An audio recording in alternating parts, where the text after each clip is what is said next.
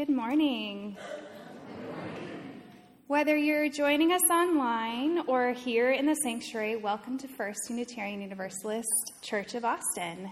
My name is AJ Jaraska. My pronouns are she, they, and I am honored to serve as today's lay leader. We are a spirited and spiritual community dedicated to the free and responsible search for truth, meaning, and beauty. I especially want to welcome you if you are new to the church. Um, if you are on the live stream, we welcome you to say hello in the comments and let us know from where you are joining. If you are here with us in person, please join us for coffee and conversation after the service. We come from a long tradition of seeing the spark of the divine in every person. It is in that tradition that I invite you to greet the holy among us, either in the comments online or simply by turning to those around you here in the sanctuary to greet the holy among us this morning. Please join me in saying the words for lighting our chalice, which appear in the order of service. This is the flame we hold in our hearts as we strive for justice for everyone. This is the light we shine upon systems of oppression until they are no more. This is the warmth that we share with one another as our struggle becomes our salvation. Good morning. A call to worship was written by the late Reverend Dr. Hope Johnson. We are one, a diverse group of proudly kindred spirits, here not by coincidence, but because we choose to journey together. We're active and proactive. We care deeply. We live our love as best we can. We are one, working, eating, laughing, playing, singing, storytelling sharing and rejoicing, getting to know each other, taking risks, opening up, questioning, seeking, searching, trying to understand, struggling, making mistakes, paying attention, asking questions, listening, living our answers, learning to love our neighbors, learning to love ourselves apologizing and forgiving with humility, being forgiven through grace, creating the beloved community. Together, we are one. Let us worship together. One of the things that binds us together as a community is that we share a common purpose. The congregation wrote it together, we put it on the wall of our sanctuary, and we say it together every Sunday so that we may more readily carry it with us throughout, uh, in our hearts throughout the week. Let's do so now. Together, we nourish souls, transform lives, and do justice to build the beloved community. Let us unite in a spirit of prayer and meditation as I offer these words. Feel your breath as it flows in and out of your body. Listen to your heartbeat. How is it with your heart? Does your heart feel whole or is it broken? Fragile to the touch, brimming with the pain of loss? Has your heart been broken and healed? None of us has an unblemished heart, for there is no such perfection.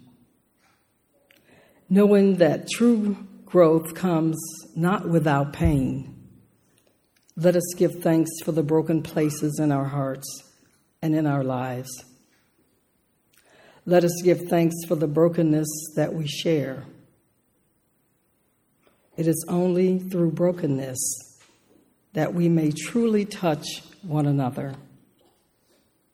It is only through touching one another that the world may be healed. Feel the love of this community as it surrounds and enfolds, that we may carry the hearts of others even when our own is too heavy for us to bear. May it be so. With that lovely centering on our hearts, now is a time when we can light candles for joys, sorrows, hopes, prayers, or whatever you need today. Um, please join us in lighting candles along either window. Thank you.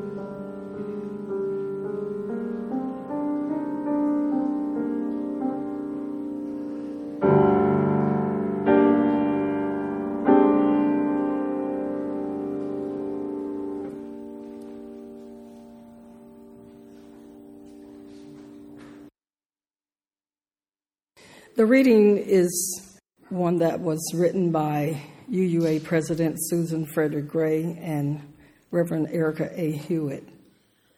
It's a responsive reading. The congregational response is No one is outside the circle of love.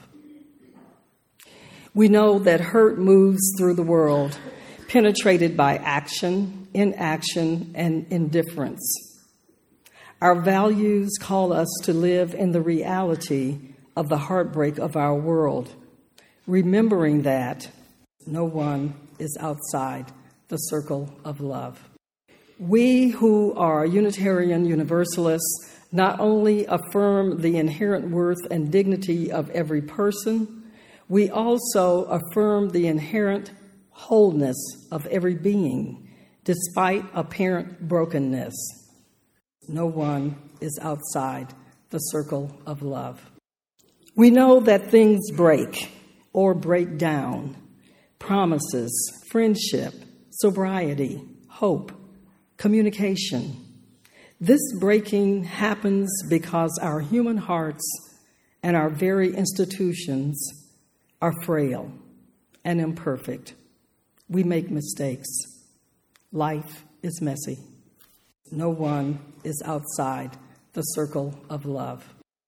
With compassion as our guide, we seek the well being of all people. We seek to dismantle systems of oppression that undermine our collective humanity. We believe that we're here to guide one another towards love. No one is outside the circle of love. No matter how fractured we are or once were, we can make the whole people of ourselves. We are whole at our core because of the great, unnameable, sometimes inconceivable love in which we live. No one is outside the circle of love. There ends the reading. A return to center, a return to love. Love. The very resonance of the word conveys a sense of passion, warmth, and protection. People always smile when the word love is mentioned. It's difficult to give it an exact form, but most of us would agree that love is a powerful emotion. Since time immemorial, love has been the subject of conversations. The poet Alice Walker tells us that love's only concern is that the beating of our hearts should kill no one. Love. Monuments have been built as testaments to the enormity of it, and fortunes have been made and lost because of it. Innumerable songs have been written about it.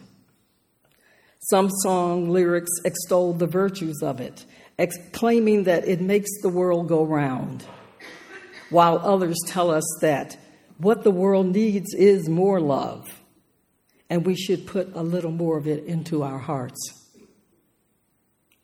We divide and classify love, and we discriminate between spiritual and physical love. People continue to explain how they fell in it, but in essence, we remain confused by it. However, love is the structure of all major religions, and compassion is its companion. In the Buddhist tradition, there is the focus of the deepening of awareness to discover the feelings of compassion. The Bhagavad Gita speaks of bhakti or non egoistic devotion.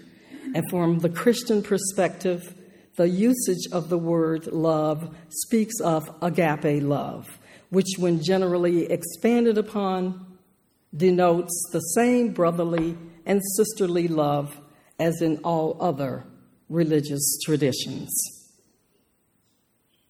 It's the expression of love for a spouse or children and the love for the all pervading mystery that some call God. Both Judaic and Christian traditions tell us that humans are made in the image of God. And if that is so, it is the capacity of love intentionally that makes humans God-like. The center of our being is towards the propensity to love because it is the natural alignment within the universal flow. Love and fear are the only real emotions that correspond with two metaphysical of expansion and contraction, like breathing in and breathing out. In fear, we withdraw and contract, causing separation. But in love, we reach out, expanding to interrelate. We cannot operate in both love and fear at the same time. Fear pulls us out of the natural flow away from our center. Often there is no rational explanation for being drawn or linked to another. But we open ourselves to the intuitive feeling that allows us to meet each other heart to heart, with a common desire bringing us together as companions on life's path. In The Awakened Heart, author Gerald May writes that while no one really knows what the holy is, people from all faith traditions acknowledge the same experience of feeling an energy that he refers to as rays, which torch our hearts and light up our lives. Ralph Waldo Emerson tells us that the whole human family is bathed in this element which he calls a fine ether. This energy is an integral part of everyone. It allows us to build relationships with each other and the holy. It is through these relationships that we learn and grow our souls. And while we may struggle with understanding the mystical in the energy that underscores all of life, it is through this that friendships, marriages, and families develop. Essayist Michael Ignatieff asserts that our relationships provide us with opportunities to practice gratitude, hospitality, and questioning, as well as the possibility of drawing out anger, envy, hatred, and pain. We're endowed with an boundless capacity to love. But when we are filled with emotions like fear and anger, we shield love's pulsating rays. Now, it's not to suggest that we shouldn't allow ourselves to feel these emotions, because in order to feel more love, we must uncover our pain, allowing ourselves to heal. In the wisdom of love, Jacob Needleman tells, tells us that when we remain in love, we touch moments of pure presence. I call that presence a return to center because the spark of divinity that connects us to our highest consciousness resides within our core, our center. Needleman also informs that through drawing us towards the source of the universe itself, this energy draws all conscious beings towards each other. And each time we return to our center, we reconnect to the source. As Unitarian Universalists, we have diverse dialects of spirit, but we are called in a common bond to one set of principles, with our seventh principle affirming the interconnectedness to all of life, thus weaving us into relationship with one another despite our differences. Now, while mystery may be at the heart of our relationships, it is through these essential bonds that our deepest values are expressed. This flow of energy surges through as pride and the accomplishments of friends and family members, or the overflow of emotions while listening to a particular strain of music, like Reverend Aaron's song this morning. Some of you may recall this surge of emotion welling up while singing a particular hymn or while in attendance at a concert. Listening to Jules Massenet's meditation always causes a surge of emotion to well up whenever and wherever I hear it. The same emotional energy erupts as religious impulse, the search for meaning that calls us to care for the environment, and everything natural that manifests as holy in the universe. Where charity and love dwells, there is God.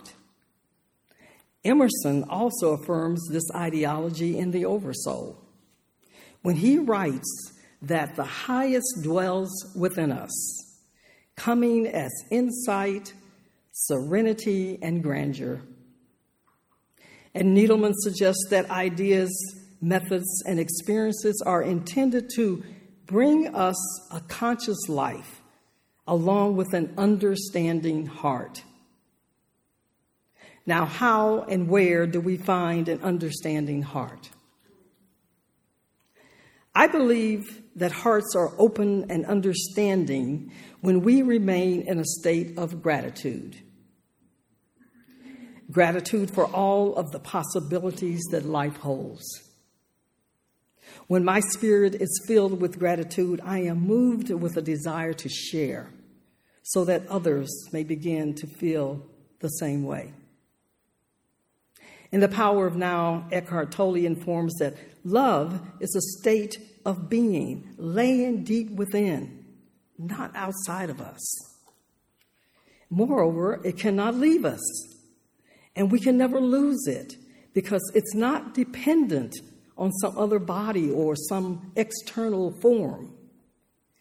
If we are able to look beyond the veil of form and separation, we will be able to experience the realization of oneness, that life underneath all forms of life.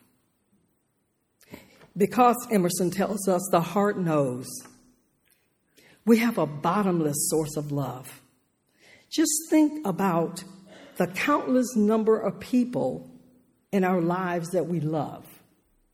And there is never a need to discard any one of them when another enters. We may have different ways of expressing and manifesting it, but we were all born with a boundless capacity to love. And there is always a need to the source returning to our center to draw from it. Gandhi taught that if a single person could achieve the highest kind of love, it would be sufficient to neutralize the hate of millions. Just imagine if what the planetary populace could achieve if we all returned to our center at the same time we could ignore the admonishment of, to put a little love in our hearts because it's already there. We only need to return to it. The heart accepts without limitations, it doesn't differentiate, see opposites, or take sides. It is one with all things. If we could cherish that which dwells within, we could manifest world peace.